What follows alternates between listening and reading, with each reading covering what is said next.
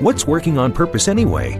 Each week we ponder the answer to this question. People ache for meaning and purpose at work, to contribute their talents passionately, and know their lives really matter.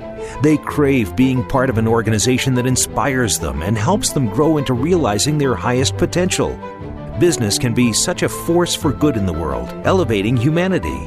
In our program, we provide guidance and inspiration to help usher in this world we all want working on purpose.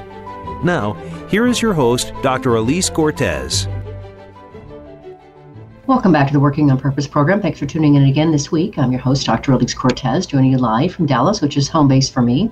If you don't know me yet, I'm a management consultant specializing in meaning and purpose, organizational logotherapist, inspirational speaker, social scientist, and author. My team and I help companies discover and articulate their purpose to thread it through their culture and operations. We work with forward thinking or forward reaching organizations to develop inspirational leaders who create cultures where people actually want to come to work and do their best.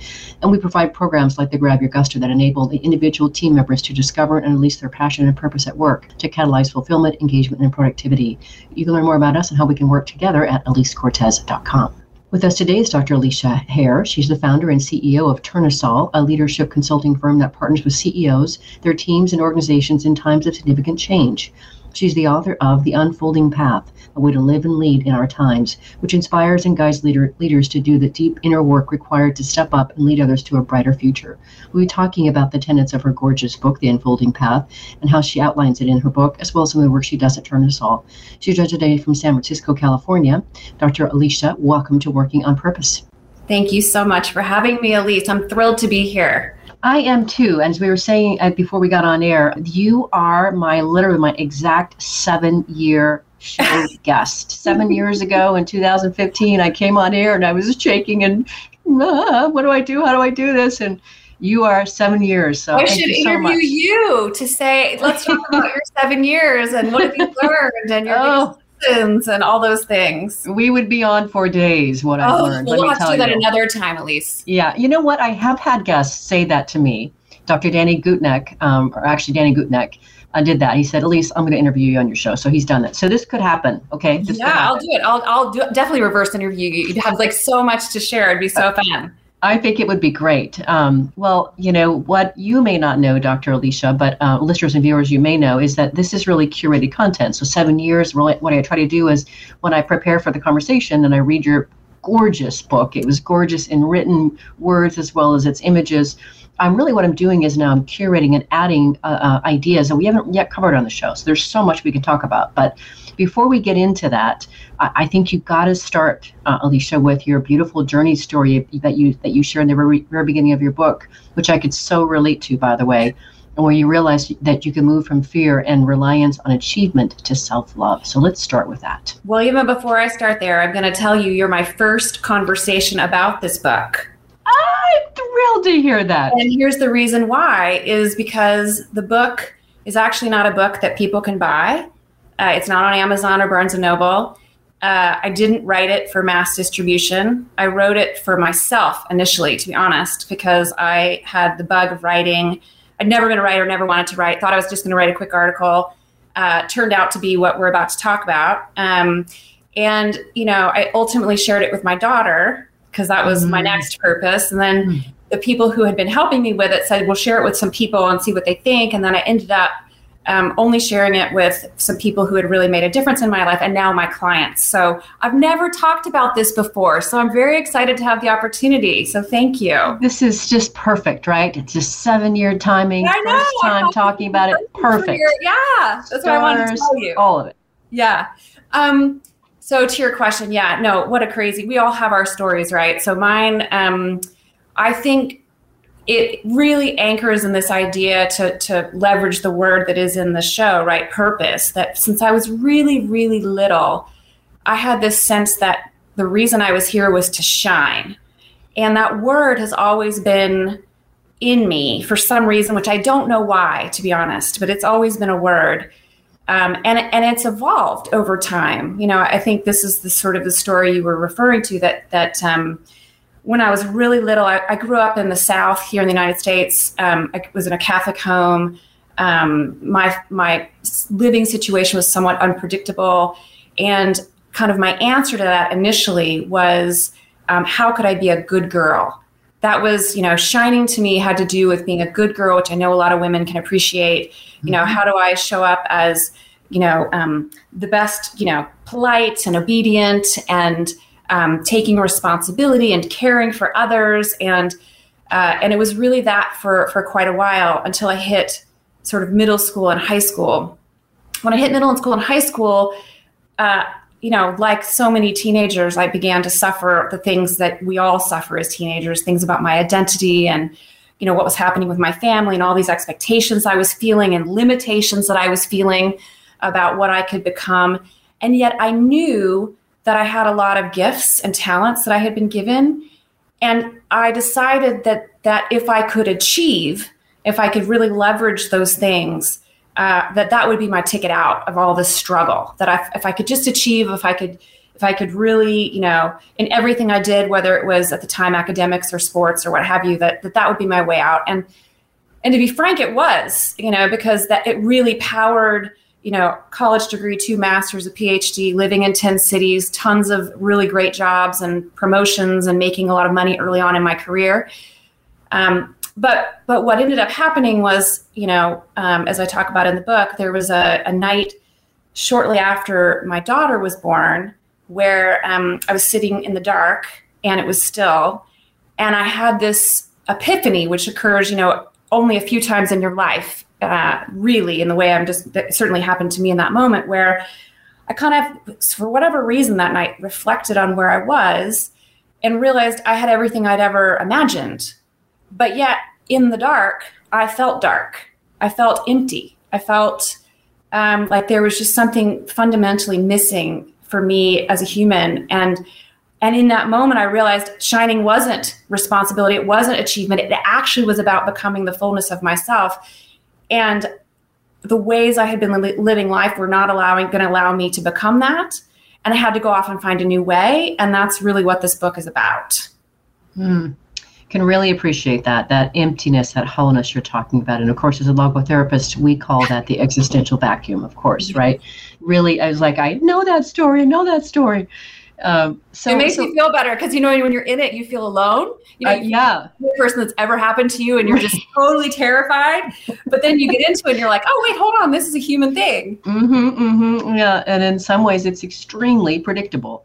So uh, what's also really great though about your work, I just I think that your writing is really compelling, really beautiful. You're a beautiful writer, Alicia, and uh, just really convey concepts really you know in a beautiful, very accessible way. And right out of the gate, one of the things that you talk about is, you know, you say we resist this journey of unfolding and specifically living our purpose. And you talk about a few reasons why that's so, which I think would be useful for our listeners and viewers who are going, yeah, because, you know, a lot of people are like, I do want to find my purpose, but, right? So could you talk to a few of these things? Why do we resist? Yeah, well, I do talk to a few, but I think uh, before I get there, I would say that under, I mean, because the few, maybe I'll start there, you know, the fewer things like, um, it's there, but we don't want to hear it.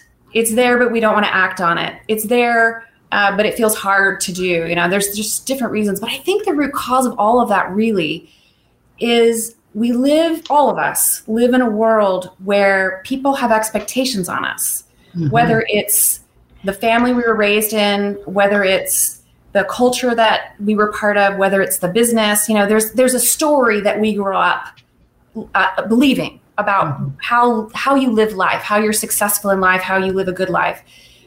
And I think it's powerful, and it's powerful because as humans we want to belong and we want to be part of a tribe, and uh, and and it's scary to go outside of that. And and the deal with purpose and the deal with um, this idea of wanting to fully shine, to use the language, my language, and wanting to really be the fullness of who you are, is you have to let that go.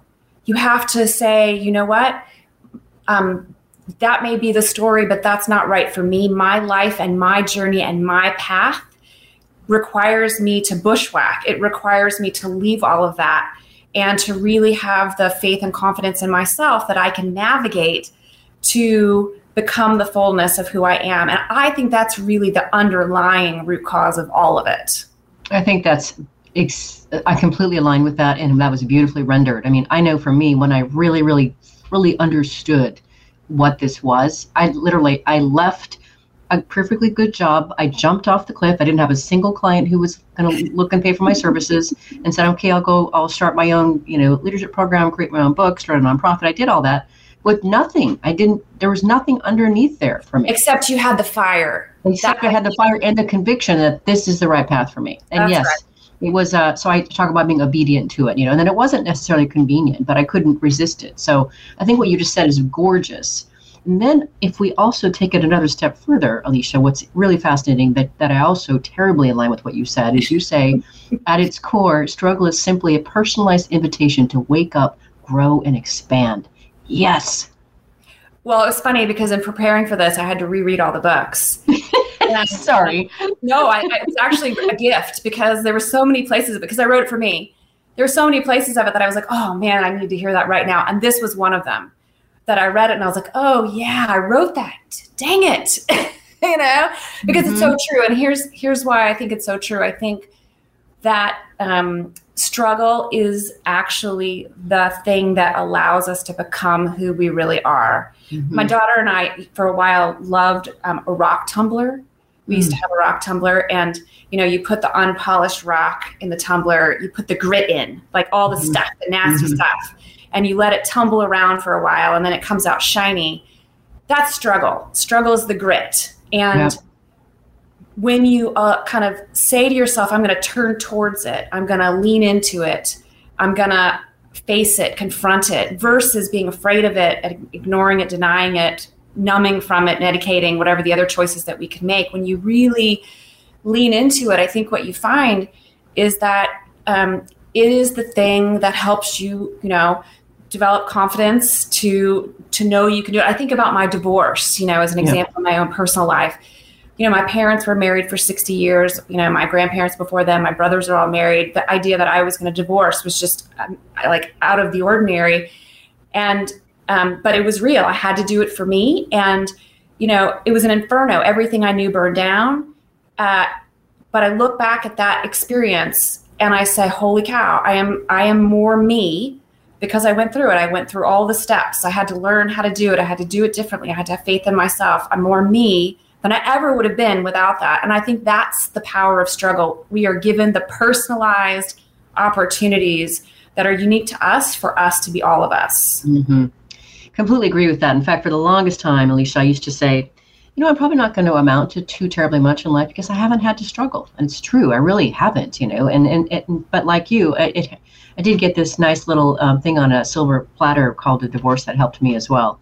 Um, but uh, and, and, right, thank you. And I wouldn't be living my purpose today if I probably if I were still married. And that's just part of it, right? It's just and so I completely believe so. The opportunity, listeners and viewers, is to embrace the struggle, right, and recognize it for the gift that it really is, and not run from it and not numb from it, as she's saying. It's just so so powerful it is the fuel. It is that it is the energy. It is the gift. It is the curriculum to help us become all of us. It is. It so is. And i really appreciate how you have created these separate books that then address specifically uh, the building blocks that you say create the unfolding path which we're going to talk we're going to sample from each one of those because they're so so beautiful. Um, so let's talk about the first one here um, so that what the what those building blocks are are fear choice, purpose, brighter futures, and the path.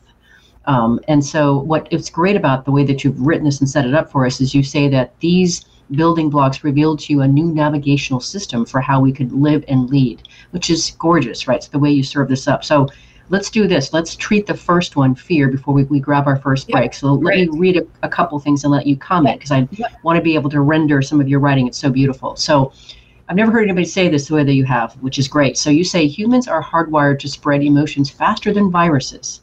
Fear, considered to be a high arousal emotion, is the most contagious of all. It alerts the most primal parts of ourselves to issues affecting our safety, security, and survival. If we aren't aware, we can catch fear and equally give our fear to others.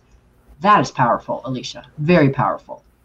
Well, I just, I mean, you can think about it in your own personal life. Like I was with um, a mom last week. I went to go pick my daughter up at soccer practice, and um, you know, um, Omicron's happening right now. So, and kids have just gone back to school, and she was really, you know, expressing to me her anxiety about some things that had happened that day with her child at a school, you know, and what was going to happen. And and I had gone into that conversation completely calm and I got into my car and I was completely stirred up. And the mm-hmm. only thing that had happened is I had that conversation. And so what why did that happen? Well, the the science behind it is we have mirror neurons. And the mirror neurons are we're hardwired is part of our sort of survival system to pick up on other people's emotions and fear because of what the role that fear plays, which is about keeping us safe and secure and and where it sits in our brain which is obviously in the it, it's you know we've all talked about it fight and flight you know it's in the reptilian part in our brain that particular emotion has the highest arousal um, capacity in our in our with these mirror mirror neurons and so what ends up happening is you know i catch fear and then if i'm not aware that i have the fear i pass it on to someone else i could have then had another i could have had a conversation right after that that said Elise, oh my God, COVID, schools, holy cow, can you get over? And then you start feeling it. And then you, if you're unaware, do something similar to others. And you see it in organizations as well. Mm-hmm. You know, Absolutely. It, uh, and, and that was probably one of my, personally, my biggest ahas was being in three different organizations in three different industries that all got disrupted by an existential threat. Uh, and seeing how the leaders of that company were afraid for themselves you know that they were worried about their own failure not not in a, a, a, a bad way but a human way you know that they're leading this company and what are we going to do and i don't want to fail and that that sense of fear then translated to their teams and their teams then translated to the to the company through a variety of ways and and collective fear is debilitating for yeah. people you know it, yeah. it, it really keeps people from from doing their best mm-hmm. Yeah, and that's and you and I both see this because of the work that we do inside organizations. So let's hold our thoughts for uh, for that for just a moment, so we can grab our first break. We'll pick up for a little bit more on that when we come back. I'm your host, Dr. Elise Cortes. We've been on the air with Dr. Alicia Hare. She's the founder and CEO of Turnusol and the author of The Unfolding Path: A Way to Live and Lead in Our Times. We've been talking a bit about her own journey and why this work is important to her, starting to talk about the elements or the tenets of within her book. First one being fear. After break, we're going to also kick into choice. Stay with us. We'll be right back. Dr. Elise Cortes is a management consultant specializing in meaning and purpose. An inspirational speaker and author, she helps companies visioneer for greater purpose among stakeholders and develop purpose inspired leadership and meaning infused cultures that elevate fulfillment, performance, and commitment within the workforce. To learn more or to invite Elise to speak to your organization, please visit her at elisecortes.com. Let's talk about how to get your employees working on purpose.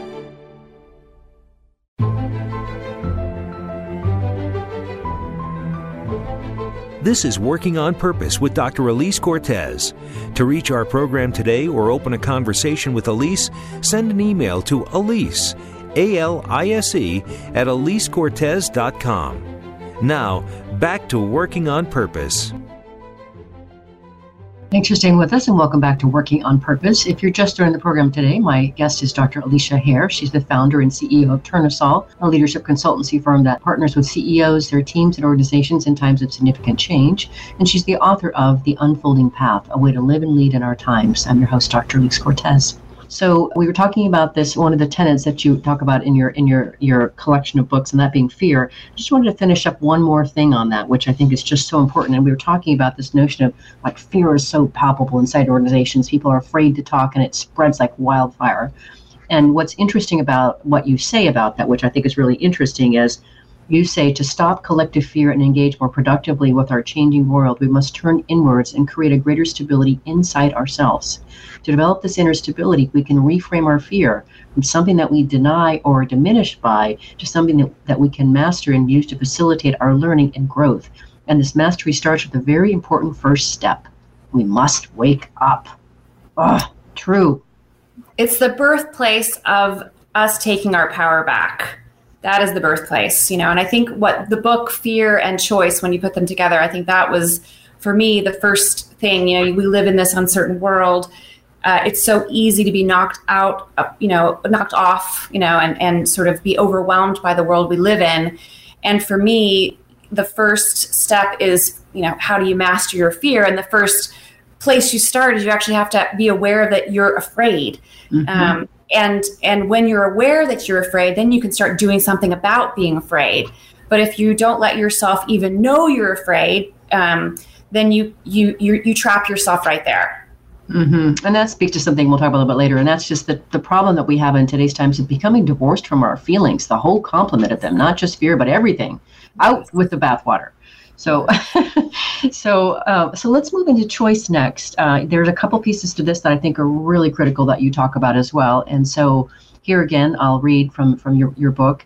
You say each and every choice we make consists of the same three parts: a stimulus, a space in which we make our choice, a response, when fully accessed, the space between stimulus and response is infinite and contains limitless alternatives, possibilities, and opportunities. Amen. It provides us the chance to slow down and ask ourselves important questions. And it is also a place where we can learn, grow, and change. I would venture to say that most people do not think about choice as powerfully as that. uh, well, it's practice, right? And again, mm-hmm. I think I think for me, these two books of how do you live and lead in, in the times that we live in again start from this place of we have to take your power back you know and and this for me was a bridge with fear because what happens is something happens to us and that's the stimulus. And it could be a good thing a bad thing something in between. But before we respond there's actually a place where we can decide how we're going to respond. And i think the practice is and certainly a practice I'm still working on every day is how do we pause long enough to know that we have that choice to make? And so for me, being somebody who has lived a life of fear, living in a world that is so uncertain, uh, the most helpful thing I can do when something happens is to give myself that space and to say, hang on, I feel fear. I don't actually have to act out of that. I actually have other choices that I can make right now. So let's slow down and think about what I actually what, want to do. What is my intention here? What do I want to have happen as a result of my action? And again, the practice of allowing yourself to be aware of the stimulus, give yourself that space to choose and then have a response, it is one of the most essential things to take your power back, in, in my experience. Mm-hmm. Beautifully rendered, beautifully said. And then related to that is another really, really important concept that we have to talk about that you also really just zing in your book mm-hmm. is you say that you say, I believe it is the lack of personal responsibility that is at the core of much of what ails us today. And I do agree with that. So I, I, I care so much about empowerment as well you say too many of us fall into the categories of believing the world is all about serving our needs or believing the world is completely against us, so we shouldn't even try. Too many of us, too much of the time, wait for others to think for us, act for us, solve our problems, and give our lives meaning. We abandon accountability for what is actually ours to do, relying on a false hope that someone else will do it for us.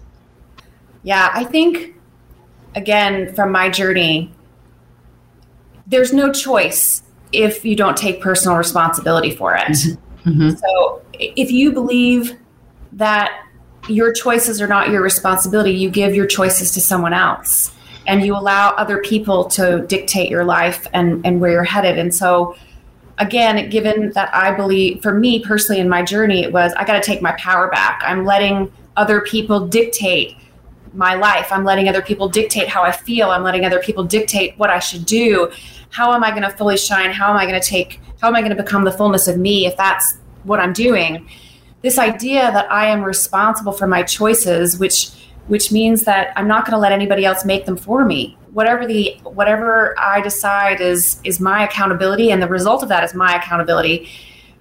That's what creates power. Mm-hmm. When you, does. take responsibility, when you realize you have choice in every situation, and every single situation you have a choice you can make, that's where the power comes from. And it's when you feel powerful, not powerless, that you can decide what you what you want to do in the world. That's where you can now start to talk about purpose and where you can start to talk about the impact you want to have is when you know that you've got power because you have you you can make choices and you're responsible for that. Mm. I can't resist putting this together for us, Alicia. So in logotherapy, Dr. Viktor Frankl talks a lot about how, you know, on the East Coast. I was hoping you were going to talk about that. Right, right. We have to because of your your location and everything, right? So he talks about how the Statue of Liberty, of course, is in New York, and it's all about freedom. But there's another really important key side to that, and that is responsibility or responsibility. So he used to always say that we need another statue, but this one being the you know responsibility. And let's put it in San Francisco to put it on the other side. Since you're in San Francisco, this is perfect. I love it. I know. But he's he's for sure he's been a huge influence on how I think about things. I, I had a suspicion. Mm-hmm. There's a lot of there's a lot of sync between how you talk and write and, and how I do as well. So all the more reason why, you know, I was yeah. thrilled when I was. I know, super fun. Like, let's get her on here. Um, okay, well, let's move on to purpose. There were so many things in your book of purpose that I was just uh, just jamming on, and we got to uh-huh. start. Um, and what's great about that, Alicia, there were so many things that you have a you know you have a your own beautiful shining perspective on the matter. And so I want to open it with the way that you open the foreword in that particular book of purpose. Um, this is um, a clip from Rabbi Harold Kushner in the beginning of the book, and we have to read the whole thing to situate this. So mm-hmm. you say, this is his writing, his his words. Over the course of my 30 years as a congressional rabbi, I have seen many people come to the end of their lives. I've held their hands and prayed with them on the eve of a desperate last chance operation. I have seen them deteriorate from week to week of debilitating illness. I have seen courage, love, and humor in the face of death. The dying have taught me one great lesson that I would never have learned without their help. Most people are not afraid of dying. They are afraid of not having lived. It is not the prospect of death that frightens most people. People can accept the inescapable fact of mortality. What frightens them more is the dread of insignificance, the notion that we will be born and live and one day die, and none of it will matter. That is so profound and perfect way to, to open on purpose. You know, it was, again, I wrote it for me, and I found myself in every book saying, I can't believe I'm about to write this. I can't believe I'm about to talk about this. And this mm-hmm. was an example of that that the quote for me was, as I mentioned in the book, also very profound for me. And it was because at the time I was an executive, I was working a huge job, um, and I was I was doing what executives do. I was actually living in Australia at the time, um, and my grandfather, who had been incredibly influential to me, uh, was living on the complete other side of the world in the South in Georgia, and he was dying of cancer. And I was kind of seeing myself at the time, you know, very important with, you know, PowerPoint decks and lots of meetings. And he and his hospital bed 15,000 miles away was dying. And I would go visit him. And one of the things that really struck me about him was he was at peace with dying. And uh, and I, you know, he was a he was a man of faith, and so I knew that that was part of it. But when I read the quote, what I really came to understand is that he also was at peace because he knew his life mattered. Mm-hmm. Mm-hmm. So, what it did for me was it made me ask the question of myself how will I know that my life mattered?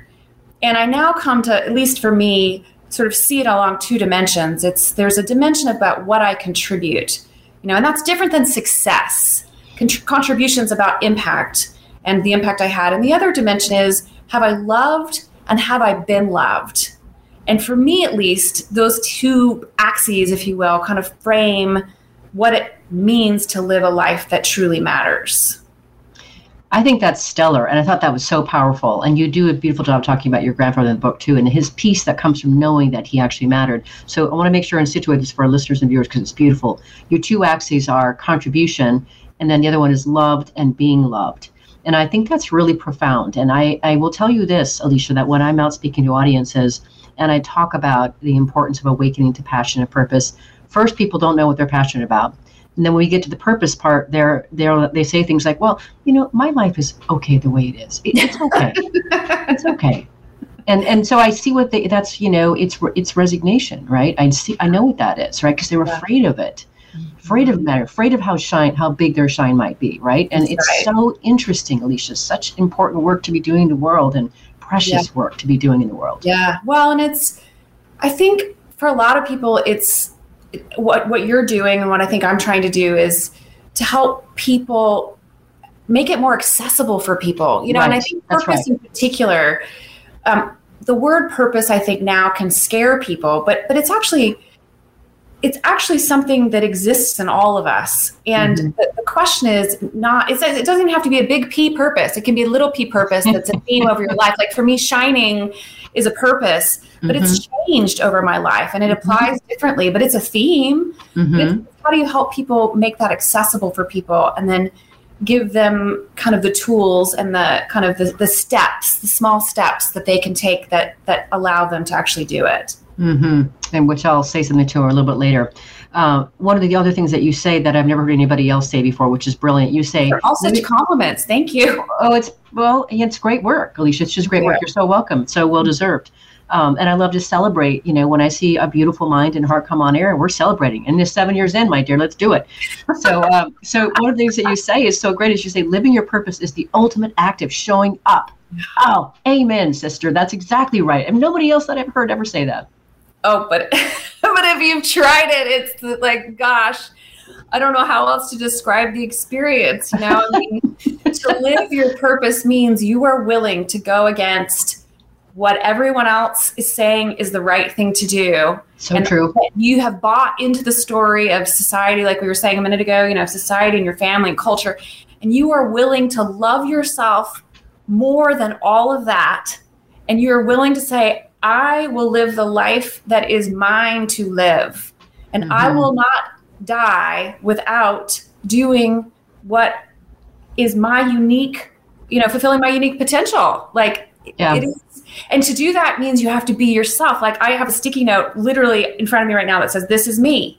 You have to be yourself. You have to be yourself. You have to be brave enough to be yourself. You have to be brave enough to do things that are unconventional and be okay with that. Um, it's definitely not for the faint of heart, but yet it is the most rewarding, you know, path I've certainly ever tried to take. Mm-hmm. Me too. In fact, that's one of the things that you talk about that the importance of self love as a very as a distinguishing access point to purpose. I think that's also really brilliant and unusual, Alicia, in terms of you know. Uh, what I want to say, showcasing the importance of self love in order to be able to access your purpose. That's the only reason that you actually do it, is because you love yourself enough to say, you know what, what I have to offer matters, and I need to do it for me. Mm-hmm. Agreed. And that's what happened to me too. So uh, let's grab our last break already. This goes by so fast. I'm your host, Dr. Elise Cortes. We've been on the air with Dr. Alicia Hare. She's the founder and CEO of Tournesol and the author of The Unfolding Path, A Way to Live and Lead in Our Times. We've been talking about some of the tenets from her collection of books. We've been just talking about purpose and also choice. After the break, we're going to get into brighter futures and the path. Stay with us. We'll be right back. Dr. Elise Cortes is a management consultant specializing in meaning and purpose. An inspirational speaker and author, she helps companies visioneer for greater purpose among stakeholders and develop purpose inspired leadership and meaning infused cultures that elevate fulfillment, performance, and commitment within the workforce. To learn more or to invite Elise to speak to your organization, please visit her at elisecortes.com. Let's talk about how to get your employees working on purpose.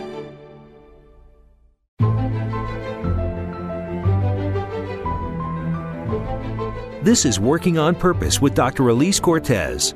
To reach our program today or open a conversation with Elise, send an email to Elise, A L I S E, at elisecortes.com. Now, back to working on purpose. Thanks for staying with us and welcome back to Working on Purpose. Alicia, since you mentioned the idea of access, I do want to share with you and all the listeners and viewers a little bit of news, and that is that uh, August of 2021, I released an anthology of 25 stories from women that I found around the world, from all over the place, from Australia to Zambia, and they share their really intimate stories of how they discovered their purpose and how they're mm. serving from it. And the reason I arranged them the way that I did by path was to do just what you said, to give people some access to being able to discover their own purpose. And if we if we look at path, that's a way to see it. So I want to share that with you. It's out on Amazon now. It's Super called Passion. Cool. I'm gonna look into it for sure. Yeah, I, am so proud of it. I could bust. Oh, it must have been so fun to do too. It, it was amazing. It was so it's called Passionately Striving and Why and that's out. Now I'm on the hunt across the globe to find men to be able to share their story. So, uh-huh. listeners and viewers, if you know any men who want to be able to share their story of purpose, please send them my way. I'm going to think about some and see if I can send them your way. Please do. I've been having some of the most amazing conversations. So, um, if you're just joining me, guests and, uh, and who guests and, and viewers, um, my guest today is Dr. Alicia Hare. She's the founder and CEO of Tournesol, a, a, leadership consultancy firm that partners with CEOs, their teams, and organizations in times of significant change. We've been talking about her beautiful book.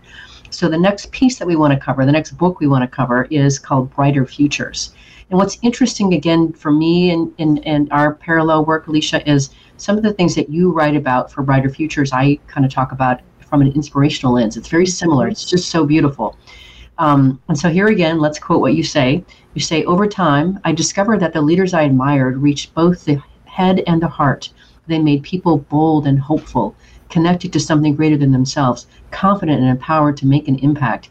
They brought out the best in others by helping them believe they could do more, be more, and make more good things happen. Completely aligned with that. And that that so is such a beautiful way to speak to brighter futures. Mm-hmm. Yeah, and I think I think this book was a, a, sort of a pivotal point for me writing it because it really made me have to think about what makes those people able to do it. You mm-hmm. know, which, which mm-hmm. if I think about the people that I was kind of um, inspired by when I wrote that, they'd done the work that we just talked about. You know, they were people who were, you know, were awake to their fear. They were courageous. They they took responsibility for their choices. They knew what they were doing and why they were doing it with their purpose, and they knew that they could use those things in a way to make people's lives better and they were inspired to do so and and i i think what was powerful about thinking about that was then contrasting it to a different kind of leadership that you see out in the world which uh, i would argue sort of to the t- dominant paradigm uh, about be the biggest be the best take the share win the war uh, yeah. and i was trying to figure out how more leaders could actually lead in that way and this was a little bit of, of my exploration of that Mm-hmm. It's gorgeous, and I think it's such a great way to showcase, you know, the possibility of, of a whole new frontier that you that you put forth for us, and and to that end, you take it another step further with this next passage. You say, um, the ultimate job of a leader is to bring brighter futures, futures that bring out the best in humanity, create greater human value, not just economic, political, or personal value, bring about new possibilities, opportunities, equality, and freedom for more people, burst with hope and feel better than we ever imagined possible. That's your definition of leading brighter, which I think is a beautiful invitation and a great summons. How could you say no to that? well, I, I just I think it's time to have a conversation about what is the job of a leader. I mean, you look at a lot of the leadership um, literature, and it's about competencies, and it's about attributes, and it's about right. you know tactics and disciplines, but what you don't see is actually what's the job of a leader. You know, mm-hmm. you don't actually see anybody define that. And I feel like, you know, we could create a whole new paradigm of leadership, a whole new generation of leaders just based on the fundamental premise that the job, yeah. the job you're signing up for is to create a brighter future. That that that makes people's lives better, that creates more joy and connection and discovery and equality and shared prosperity. Like we as leaders should do that. And and in doing that we can actually elevate people's performance as well. Yeah. And on that note i have to insert something really quick here. So listeners and viewers those of you who are leaders are going and heck this is a really hard job. Yes it really is a hard job and you probably can't do it as well by yourself you probably need some help and that's the work that both alicia and i are doing i know today alicia i'm working with leaders who are terrified I mean, this is a huge job. You know, the Great Resignation is a real deal, and it's creating all kinds of havoc for organizations and the leaders who run them. And you know, now is a really good time to be able to get a little help with the with the with the with the unfolding path, if you will. Um, and I really want to make sure that listeners and viewers, you hear us, you know, say to you, we hear you. This is hard work, and you know, there's beauty in the journey, and you know, we'd love to help you along that journey. It's so beautiful. It's so intimate, and when filled with possibility. With you. It starts with you. I think yeah. that's the part about it, you know, to your point, Elise, that, that I've certainly been experiencing is helping individual leaders reconnect yeah. to what drives them, mm-hmm. kind of take their own power back. They've been dealing with so many things happening at them and crises right. and responses right. and and you know the application of what we've been talking about up to now is helping leaders as humans reconnect to what matters to them, their own sense of personal power, their own purpose, the contribution they uniquely can make, and then helping them make that contribution in the face of all of this because yes. it's possible. Mm-hmm, mm-hmm. Agreed, completely agreed. Um, and so then the last tenet or the last book that I want to talk about here, um, touch upon here is The Path. Uh, and this is again gorgeous. I want to read just a little bit and then have you serve back up from it. So you say, the danger as we stumble to find what we know used to be true and being lost is that ultimately we can lose heart and divorce ourselves from our feelings. I've experienced this in my own life, which is a big reason why today I'm out to awaken passion and purpose in those I serve. So I really understood when you said divorce from feelings. I really understand that. I have been lost. I know what that feels like. So would you generate for us more what this path looks like? You do it beautifully in your book. Um, Yeah, and what I would say is that to build on what you said just a second ago, I mean, I think when when all of us have been in this time of struggle for a while now, you know, and dealing with the crisis and the responses, it is so easy to lose heart. It is yeah. so easy mm-hmm. to give in and give up. And, and it's human and there's no judgment there. It's just easy to do right. it. Right. I think I think what this is what I'm sort of my offering through this book is um, but there's a different way. And I think, you know, again, if you are able to look at your fear and and realize you have choice and you can connect to your purpose and you can imagine a brighter future that you can create the path is all about the future doesn't exist yet. Nobody's ever actually walked the path that's uniquely yours. And so how do you set off on the journey to do that? Um, and it's it's very much about learning that reminding ourselves that we actually as humans are explorers. We're navigators. Mm. you know we live in this world i think where somehow again through society we've we we value the known and the certain you know we love our iphones we love you know being able to find the weather out in 10 seconds we love you know knowing the journey of becoming the fullness of yourself the journey of creating a brighter future you know it's a path of unknowing and so the path is all about you know kind of reconnecting with this idea that we're all navigators. We can all find our way um, if if we start to listen to our in, internal voices. If we start to sort of kind of take the next right step. Uh, if we if we you know really allow ourselves um, the trust uh, to be able to do it.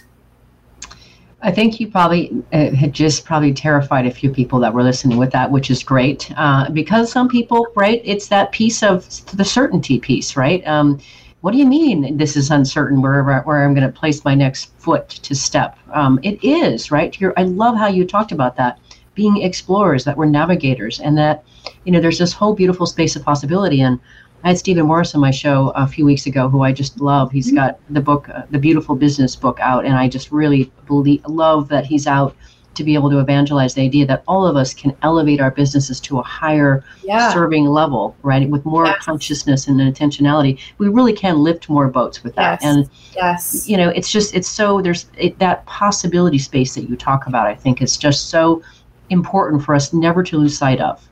Well, and I also think we underestimate ourselves. You know, I think uh, the only reason that we fear, fear uncertainty is because we're out of practice. You know, we've we've lived in a world of certainty or wanted to create certainty for ourselves, but but we're hardwired for mm-hmm. exploration. We're hardwired to be navigators, and and it's like anything you go to learn Spanish, or I'm learning Spanish right now, or you know, a new sport. It's like anything you learn. You just have to practice. You have to try it. You have to allow yourself to be uncomfortable with it. Um, but but to trust that you can do it you know and to, to take steps that okay i did that one i can do another one. I did that one i can do another one. I think that's a lot of the work of of, of kind of again becoming the fullness of who you are. Mm-hmm. yeah just taking that just there's there's magic in taking the action right? We both know that. Yes. Um, so a couple more things i want to talk about with regard to what you've done with your company. So um, so I love that you've named your company Tournesol, which is French for sunflower. I did know that. And I love that you use the flower image, imagery on your website, and it's also throughout your book and places. Um, so tell us the story, and because I, I, know a little something about where this came from, but our listeners and viewers don't. Tell us the story of how the name was inspired. Why Tournesol? Uh, well, again, the books are all about sort of my personal journey and and um, from my purpose and thinking about what I can do um, the image of a field of sunflowers is sort of my own brighter future. The brighter future I want to create is um, a, a, field of sunflowers. Each flower represents a leader, like seeds that I've been able to plant, where people um, are feel more inspired and equipped to lead and live and lead in the ways we've been talking about. And so, for me, um, the reason the company exists, the reason I exist, is to try to help people to be able to turn towards that different way of living and leading. Mm-hmm. Gorgeous. And then on your website, you have this really wonderful, playful way of introducing your team, which I just think is exquisite and divine and inviting. So kudos for that.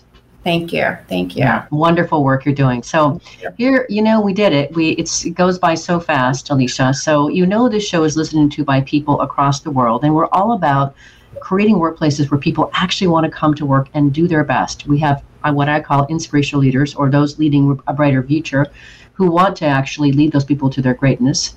And we do business that betters the world. With that in mind, what would you like to leave our listeners with?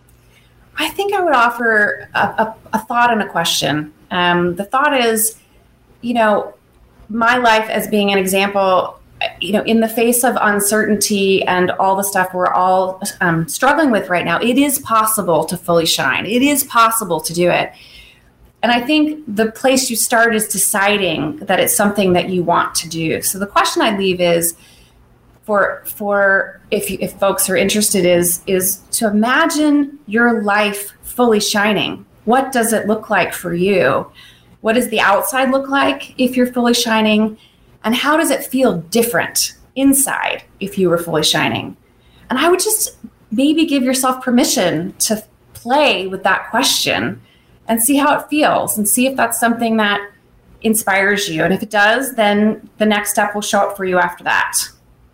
That is a brilliant way to finish the show. In fact, Alicia, those are the couple of questions that I have people who, who write in their, their stories in my anthologies weigh in on. Exactly those things. Fascinating. See, I'm telling you, Maybe I know. our sisters from another mother. I don't know, but yeah. I'll have to figure it out because I love it. That was such a fun conversation. I'm honored to be here. And again, congratulations on seven years. That's just amazing. Thank you. I really think that you know you you brought a shine literally to this seven year mark. So I really am so glad I found you. Thank you, your publicist, for for putting us together. I loved reading your book and sharing the concepts with our listeners and viewers, and to help them shine more and lead brighter futures. So, uh, Dr. Alicia Hare, thank you for joining me as a guest. Thank you again. A pleasure. You're welcome. Uh, listeners and viewers, if you want to learn more about Dr. Alicia Hare and the work she and her fascinating team are doing at Tournesol, um, or the book that she wrote, The Unfolding Path, go to leadbrighter.com. Last week, if you missed the show live, you can always catch it via recorded podcast. We were on there with John Coleman, the managing partner of Sovereigns Capital and the author of Crafting Your Purpose Lean into Your Strengths, Bring Meaning to Work, Make a Difference. Next week, we'll be on air with Dr. Nathaniel Zinn talking about his book, The Confident Mind, a battle tested guide to unshakable performance. See you there. Remember that work is at least a third of our life, so let's work on purpose. We hope you've enjoyed this week's program. Be sure to tune in to Working on Purpose, featuring your host, Dr. Elise Cortes, each week on the Voice America Empowerment Channel. Together, we'll create a world where business operates conscientiously Leadership inspires impassioned performance, and employees are fulfilled in work that provides the meaning and purpose they crave. See you there. Let's work on purpose.